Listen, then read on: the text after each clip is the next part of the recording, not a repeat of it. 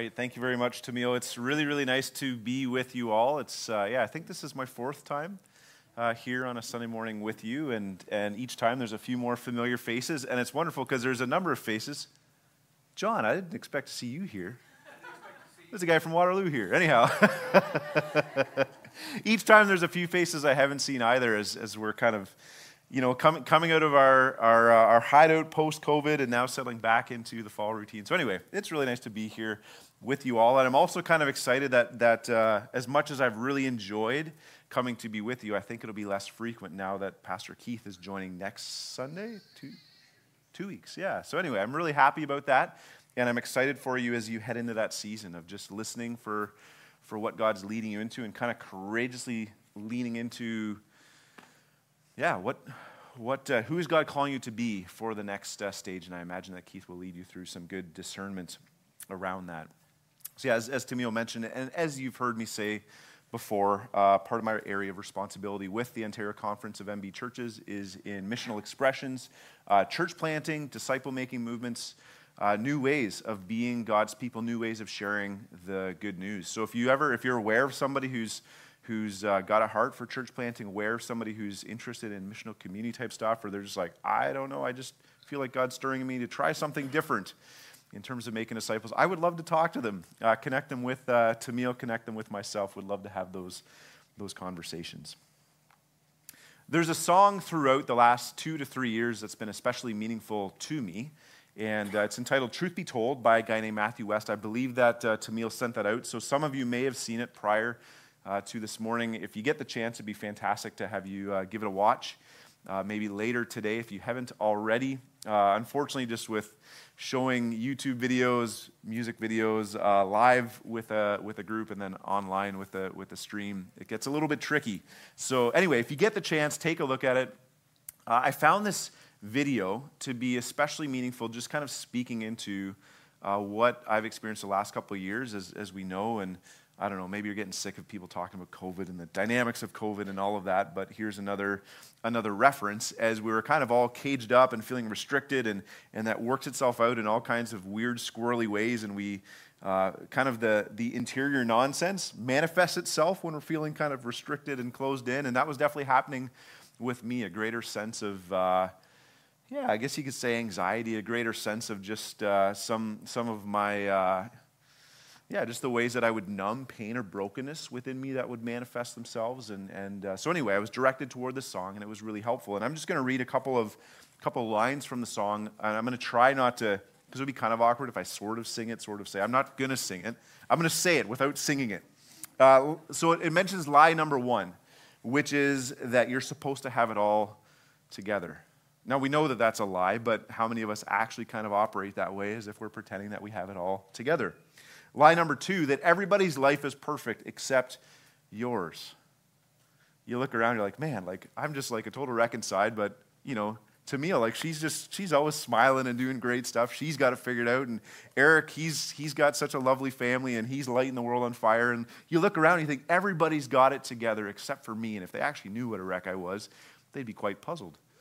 And then you actually start to talk through some of the stuff. You're like, oh, yeah, no, you've got your junk too, and I've got my junk, and we're all kind of a, a messy bunch. So, anyway, that's lie number two that the deceiver speaks to us that uh, everybody's life is perfect except yours.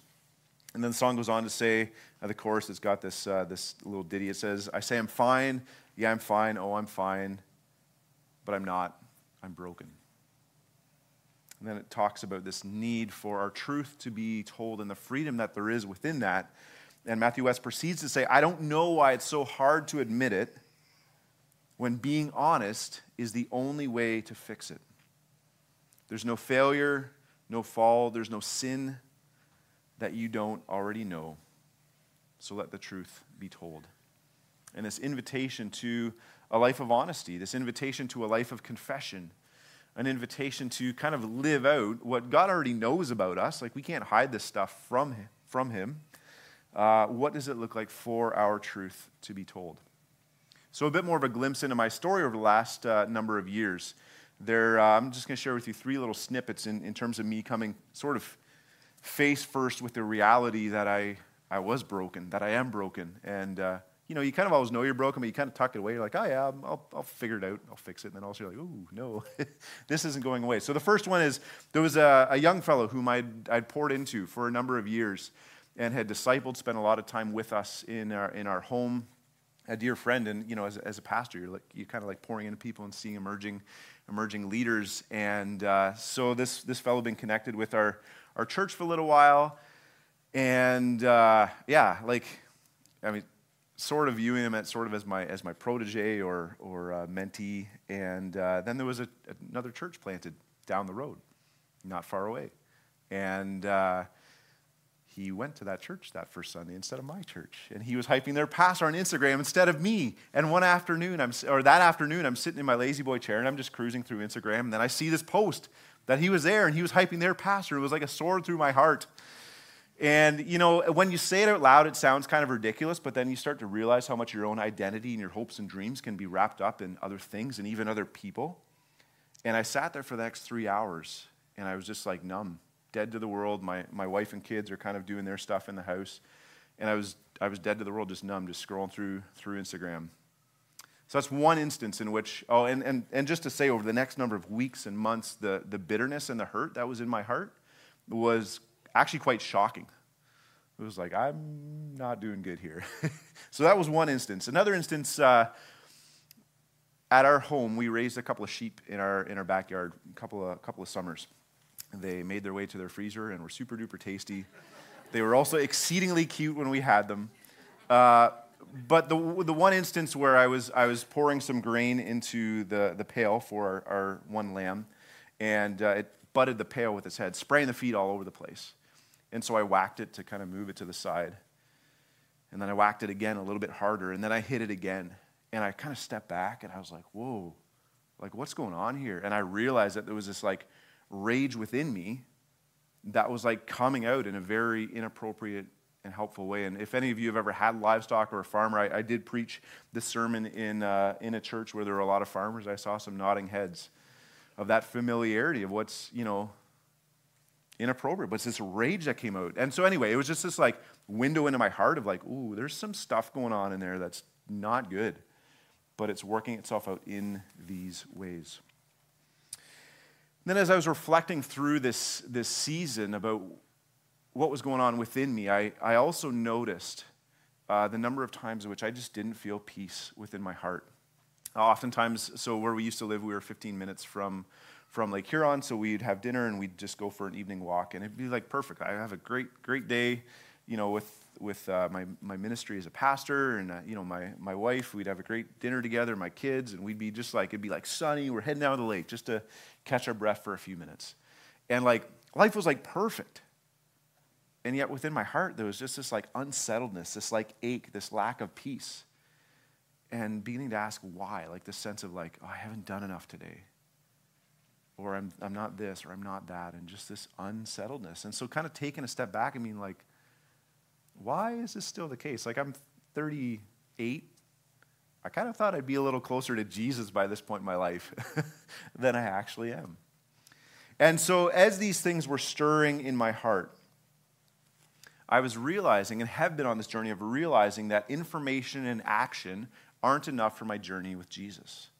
I was kind of operating under this understanding well, if I just study the Bible enough, if I listen to enough podcasts, if I read enough books, have enough conversations, just bring in this, in, this information, all of which is super duper helpful, but if I just bring enough, enough information, I will be transformed to be like Jesus. And if I do all the good stuff, I'm on mission, I'm going to this retreat, I'm teaching, I'm like mentoring or, or whatever, just connecting with people, serve, serve, serve, that will be, that will be it. I'll, I'll grow to be like Jesus and coming to the point of realizing that information and action weren't enough. And recognizing that actually a lot of what was going on was that my identity was misplaced. I was wrapped up in whether people thought I was a good guy, whether people thought I was a successful pastor, a good parent, a good spouse, a good friend, rather than who God has made me to be and what He's accomplished on the cross through His shed blood to save me from sin and to say, You're my son, you're my child, and I love you. I'm with you no matter what. And I wasn't operating according to that. I was operating according to, well, if I, if I do the right stuff, if I live my life the right way, it will be enough and God will be happy. and I'll have peace. And it wasn't working out that way. Even as you preach grace and mercy on like a, a cognitive level, you believe that. But then in your interior life, it was a different story. So I invite you to ask that question about your own identity. Is your identity wrapped up in being the perfect grandparent, the perfect salesperson, the perfect teacher, therapist, or early childhood educator?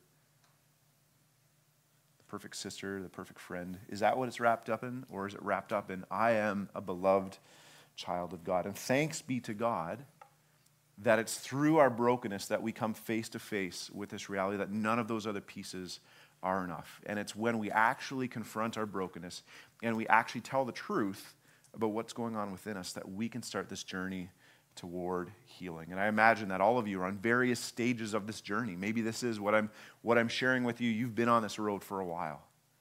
And maybe some of you, it is kind of new because you've just been stuffing it in and thinking, if I know the right stuff, do the right stuff, it'll be fine. But Jesus wants to invite you into this journey of spiritual healing. And so I invite you to consider that this morning. I'm going to share with you from Psalm chapter 51. Psalm chapter 51. These are the words of, uh, of King David reflecting on uh, the adultery with Bathsheba. And actually, let's be frank, it was rape and the horrible events that he did to cover up his sin, putting her husband on the front lines of battle so that he would be killed. These are the words of David, Psalm 51. Have mercy on me, O God, according to your unfailing love, according to your great compassion. Blot out my transgressions. Wash away all my iniquity and cleanse me from my sin. For I know my transgressions, and my sin is always before me. Against you and you only have I sinned and done what is evil in your sight. So you're right in your verdict and justified when you judge. Surely I was sinful at birth, sinful from the time my mother conceived me, and yet you desired faithfulness even in the womb. You taught me wisdom in that secret place. Cleanse me with hyssop, and I will be clean. Wash me, and I will be whiter than snow. Let me hear joy and gladness let the bones you have crushed rejoice. Hide your face from my sins and blot out all of my iniquity. Create in me a pure heart, O God, and renew a steadfast spirit within me. Do not cast me from your presence or take your Holy Spirit from me. Restore to me the joy of your salvation and grant me a willing spirit to sustain me. Then I will teach transgressors, transgressors your ways, so that sinners will turn back to you. Deliver me from the guilt of bloodshed, O God. You who are my God, my Savior, and my tongue will sing of your righteousness. Open my lips, Lord, and my mouth will declare your praise. You do not delight in sacrifice, or I would bring it. You do not take pleasure in burnt offerings. My sacrifice, O God, is a broken spirit, a broken and a contrite heart. You, God, will not despise. May it please you to prosper Zion, to build up the walls of Jerusalem. Then you will delight in the sacrifice of the righteous, in burnt offerings offered whole. Then bulls will be offered on your altar. As we reflect on this psalm this morning, more or less my invitation to you is to come to God with this sacrifice of a broken spirit. God does not despise that. He actually welcomes that and says, All right, now that we're in this spot, we can start working out my love, my mercy, and my transforming power in your life. And it's as long as we think, I'm fine, I'll get it figured out, that's when we're in trouble, in dangerous territory. So, the first step in this journey of spiritual healing that God wants to take you on is to tell your truth, to admit your brokenness. That line from the song where he says, Matthew West says, I don't know why it's so hard to admit it when on, being honest is the only way to fix it. So let the truth be told. And uh, that has been my experience. That has been my experience. The only way to fix it is through truth and honesty. Again, just another, another COVID reference. This was actually one of the gifts of this season. As hard as it was, it exposed a lot of stuff. It exposed a lot of stuff that we kind of tucked away and kind of brought it to the fore, brought it to the surface. And now that we're, we're ready to roll, more or less, what are we going to do with that? Like, are we just going to go back to our normal patterns and, and trying to run our lives? Or are we going to actually still just embrace that, sit with that, and allow God to do his transforming work within us? And so, with this admission of brokenness, it's this invitation into repentance. What is repentance? Repentance isn't simply saying sorry and moving on. Our kids were telling us about uh, one of our kids had a classmate who had a habit of kicking other kids. And as, I mean, I'm sure our kids were in the, in the mix of the nonsense as well. There was this one kid who kept kicking kids, but, and they had this like idea that if they just said sorry immediately after, it was okay. so they kicked another kid the one day, and the teacher's like, hold on, like, what's going on here? And the student was like, it's fine, I said I'm sorry. She's like, well, that's not exactly the way that it works. And so they had to have a classroom conversation about, I don't, now this was with the Catholic School Board, so maybe they did use the language of repentance. I'm not sure. But they had to talk about what does it actually mean to be sorry? It's not a get out of jail free card. And so it is with our own sinfulness, our own brokenness, in that it is not sufficient just to say sorry and to move on, which many of us are actually in the habit of doing. We assume and take advantage of the grace and mercy of God, which is rich and deep and unending and beautiful. But God actually wants to invite us into this repentance, this embracing our sin and sitting with it, and then inviting Him to transform so that we can turn away and go a different direction. Psalm 139, verses 23 and 24, it says, Search me, God, and know my heart. Test me and know my anxious thoughts see if there is any offensive way in me. This posture, God, would you search me? And, and sometimes when we're, we're kind of doing all right and we're kind of tucking it away and we can kind of manage our brokenness, we actually have to have this posture of search me, oh God. And then stuff like COVID or other traumatic events happen and it actually like just gets brought to the fore and bubbles up and we can't hide it. The people around us are like, yeah, you're, you're having a tough time here. You're clearly broken and that's a gift from God. But maybe if you're in this place where you're skating along okay right now, maybe it is you have to take this posture of search me, O God, and know my heart. Psalm 51, verses 3 and 4, so from the text that we just read, says, For I know my transgressions, and my sin is always before me. Against you only have I sinned and done what is evil in your sight. But so often we cover it up, we plow through it, we try to manage it, we, t- we tell ourselves, I'll figure it out. I'll figure it out. Give me a few years and I'll be okay and then we don't address it until actually we can't hide it anymore and it comes out in incredibly destructive ways. What if we had this posture of telling our truth and admitting our brokenness before things blow up, before it rips our family apart, before it leads us on a pathway of addiction or despair? So the first step is admitting our brokenness. The second step is this belief that God can heal.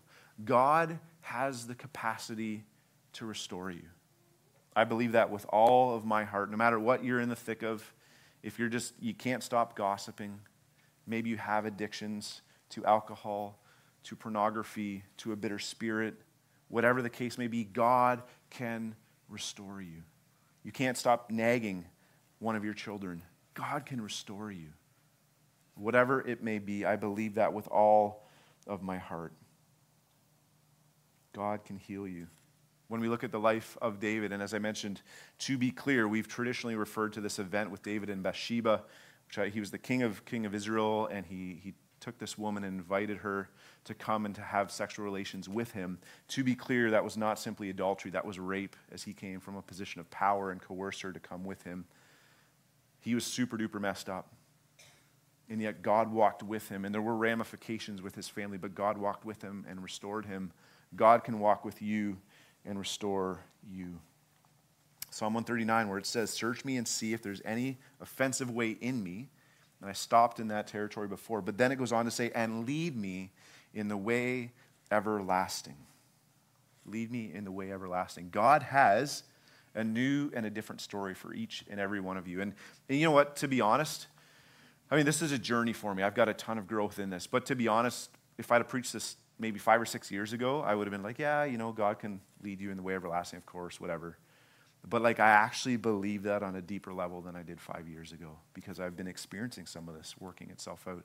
I believe that no matter where you've been, God can restore you and lead you in his way of the fullness of life, the fullness of life and joy and peace.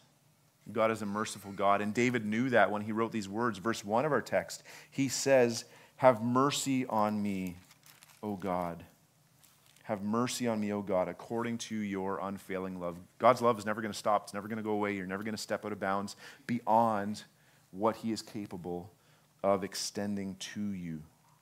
Some of you actually on the way here, I, I heard the, at a playlist and heard the old, old hymn, The Love of God, and it says, where every let me think. If every stalk or every tree on earth were uh, a quill, and every person a scribe by trade, um, it's something about it would drain the oceans dry if they were ink. Anyway, we can't exhaust how big God's love for you is. It's unfailing. God wants to invite you into this everlasting life. And it's this already not yet peace. When you place your faith in Jesus, you are saved, you are righteous through what he did, through his identity that he gives you, you will live forever. But this is already not yet peace. You're already there, and yet we're not quite yet fully living into it. And so, this invitation that we have life forever waiting for us, but we can grow into that in this time. As I'm experiencing unsettledness, as I'm experiencing pain, it's like, man, I'm, well, what is this everlasting life that God has promised? We don't have it fully yet, but we can start to take steps into it in this life here and now. And God will restore joy. Verse 12 of our text David is saying, Restore to me the joy of my salvation and grant me a willing spirit to sustain me. Verse 13, it says, Deliver me from the guilt of bloodshed, O God, you who are God, my Savior, and my tongue will sing of your righteousness in the midst of David's brokenness, in the midst of his incredible sin, he knew that he worshiped a God who could restore him, a God who would put the words of righteousness back on his tongue to sing. And God can do that with you wherever you're at in your journey. I really believe it. I really believe that embracing this journey of brokenness and seeking the fullness of God into your life in new ways, I really believe that you can be a different person, a little bit more like Jesus a year from now. You never get it all tidied up, but you can make significant steps.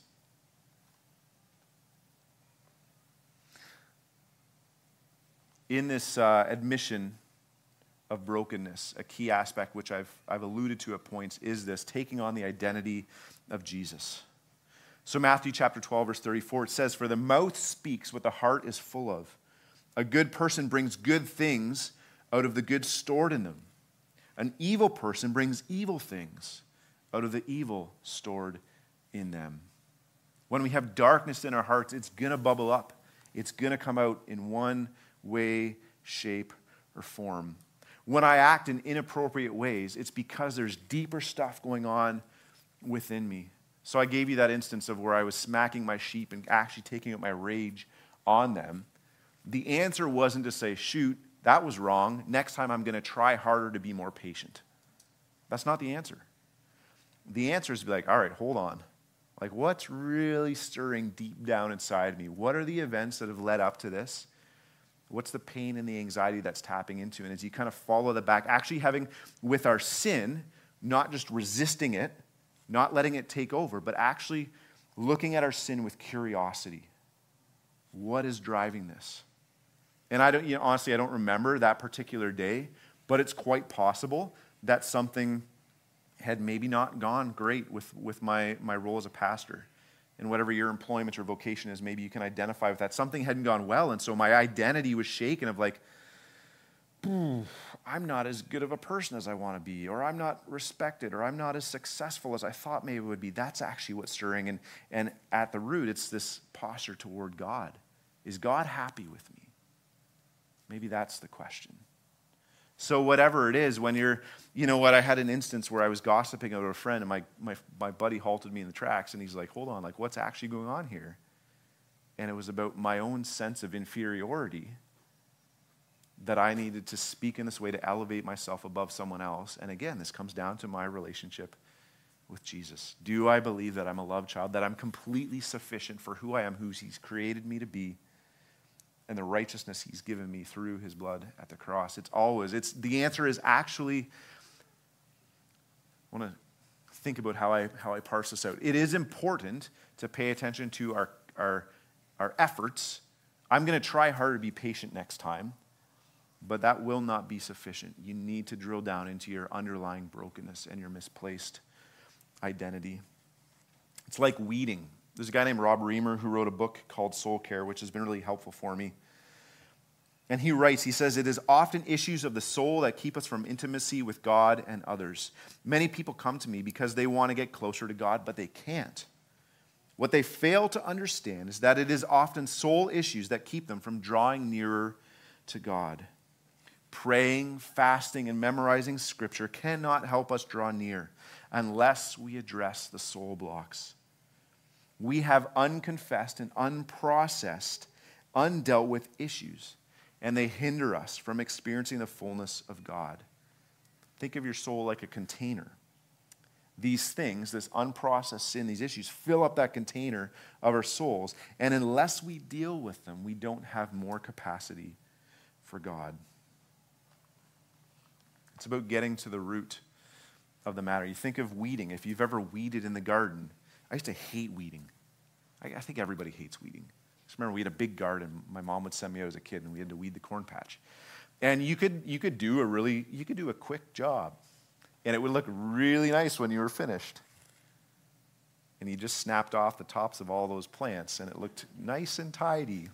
But the problem was those weeds came back a whole lot sooner, and then we'd be back out weeding again in a matter of days, compared to if you, you kind of get your fingers right down there in the soil, you feel down to the base of that weed, you get the root, and you slowly massage it out and if you do that, you're going to have less weeding in two weeks and maybe even less weeding the next summer.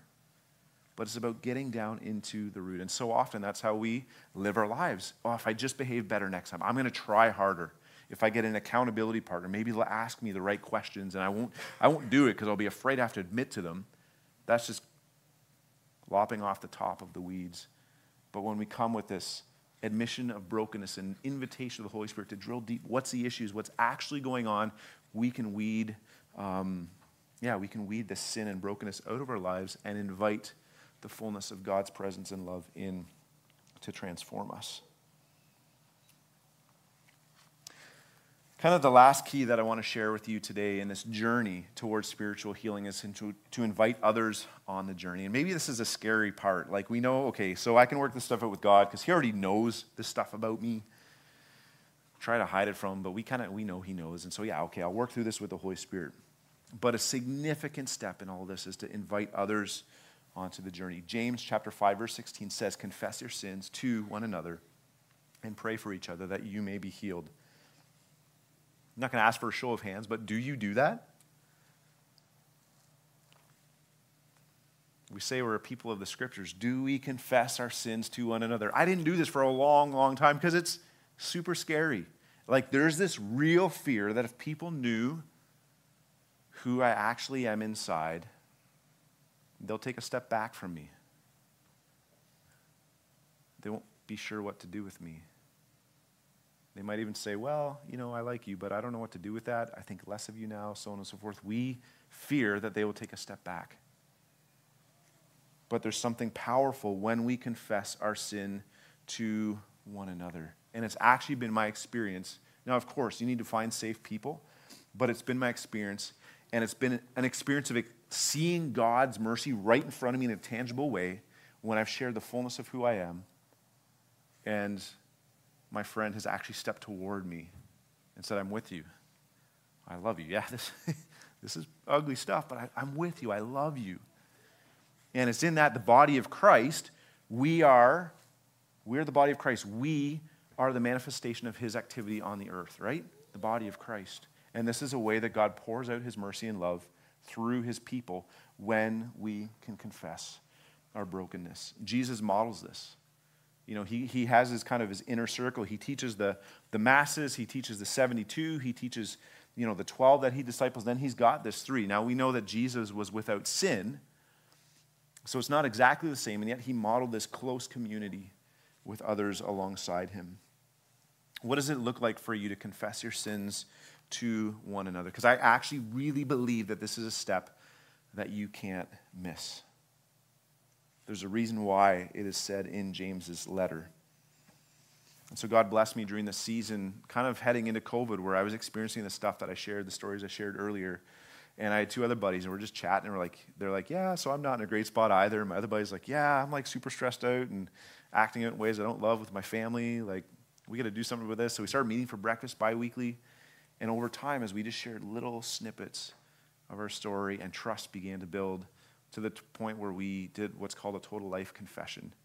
That's actually probably the scariest thing I've ever done. But we, we uh, took a whole day together and we took an hour each and just shared here's my story.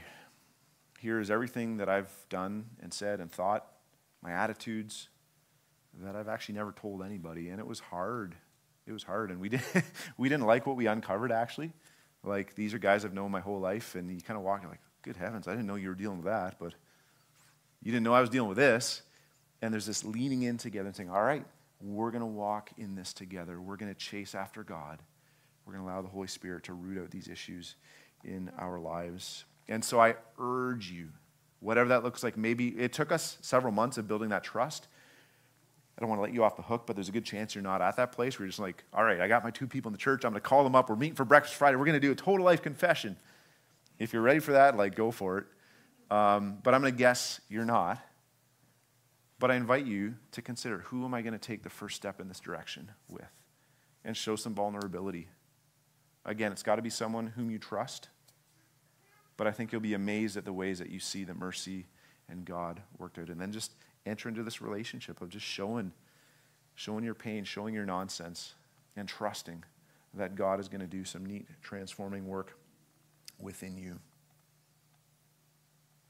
And so I want to ask you this morning and again, because I believe this, I, I mean, I'm, I'm, a, I'm a mess, but I'm maybe a little bit less of a mess or a little bit healthier than I was three years ago. I really believe that God can take you on significant steps forward. You might have a habit, you might have an attitude that you haven't been able to shake for years. I really believe that when you take these steps that God will carry you on this journey of spiritual healing. What are the symptoms of brokenness? that you're aware of? Honestly, well, one of mine, and this, this is one that I haven't dealt with to the degree, that I should yet. It's on my, on my to-do list. I need to get at it. it's a journey. But one of it is, I, when I'm stressed out, I eat. I'm like pounding back snacks at night. That's an instance of brokenness. Like, I, there's nothing wrong with eating, but it really is a manifestation of when I'm stressed out, when I'm unsettled. So I got to step back. Okay, there's a symptom what am I going to do with that? Maybe it is like you know, you know that you're kind of a gossip. Maybe you know that it is actually pretty easy to drink too much at night, or maybe it is, you know what, you started smoking weed, and all these things, like they can often, if we're numbing pain, or it is scrolling. That's the other one for me. I'll scroll, I'll read news and I'll read sports, and you could say, well, that's not the most destructive thing you could ever do. But it's still kind of this like closing off to the world around me because I don't want to actually feel the things that I'm feeling. What are those symptoms of brokenness for you? In, information and action aren't enough. They're not enough. It's, you're not going to try harder your way out of this. But take a step of te- telling the truth and inviting the Holy Spirit into that.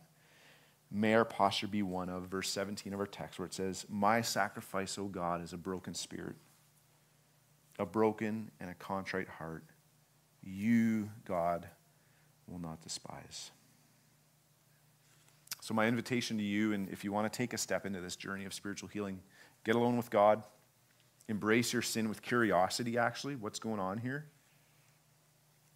Call a friend, message a friend. If you want to do a total life confession, go for it, but I'm going to guess there's not too many people that are going to take that immediate step. But call a friend and take a risk and just be like, hey, like you need to know I'm struggling in this or I've been acting in this way. And there's all kinds of great resources. I don't know, honestly, I didn't, didn't look up. These are kind of from my territory, but these are programs that are kind of national programs. One is Celebrate Recovery. It actually comes out of Rick Warren's Saddleback Church in California, but it's kind of taken on its own, a life of its own across North America. Celebrate Recovery if you Google it, there's, uh, I don't know if there'd be one in like Brantford. I know there's one in Stratford, kind of my territory. But Celebrate Recovery is a great way to kind of join with people in this journey of healing. There's other Freedom Session is another one that I've actually personally experienced. Super duper powerful. Uh, it's hard work, but it's, it's just beautiful. It's like tilling, your, tilling the soil of your life by examining your nonsense to let the mercy of God settle in. So Freedom Session, you can Google that. Um, there's, there's yeah, other books, resources. Soul Care is one that I mentioned. Um, one of the things I really appreciate about Tamil, she's very in tune in terms of spiritual formation. So Tamil will have some excellent resources to refer to you as well, uh, guides on the journey. Or maybe it's, you know what, just meeting with a therapist. A wise therapist said actually most of their, their counselees that come I shouldn't say most, a significant number would, so men typically come, sorry, women typically come to a therapist in their 50s. Men typically come to a therapist in their 70s. Because for whatever reason, these are the stages of life. These are sweeping generalizations. But these are the stages in life when we're confronted with our brokenness of, oh, my family is a mess, and I can actually see how that's the result of how I've interacted with them. Or, oh, I'm now retired and I'm empty and I don't know if my life was worth what I thought it was going to be, or I don't know. Like just that shaken identity. So maybe seeing a therapist could be super duper helpful. Yeah, so don't wait. And those of you in the crowd who are younger, like I wish I wish I would have taken this step when I was 20 years old, because I could have saved some of the pain with my marriage. I could have saved some of the pain with my kids. Like seriously, don't wait till you're 50 or 70. If you're 50 or 70, now's the time. Uh, but honestly, please hear me. If you're young, do it now because you will save yourself destruction within your relationships. I really believe that. Don't wait until it's a chaotic mess that you can't ignore. You're seeing that stuff now. Wade into it with incredible courage uh, and expectation of the mercy of God. And so I just want to extend that invitation to you this morning to join with God on this journey of spiritual healing and to take that first step of telling the truth of who you are because God is God's going to envelop you when you do that.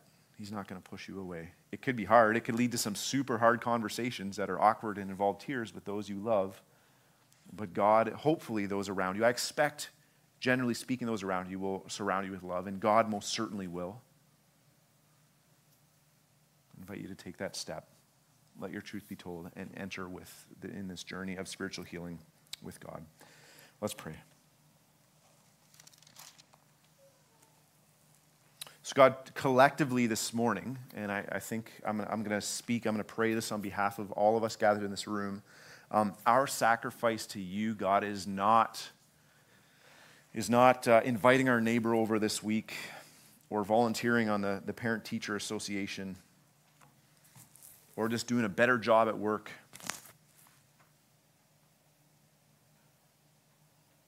Or trying really, really hard to treat our kids with kindness. This isn't our sacrifice to you this week. Our sacrifice is a broken spirit.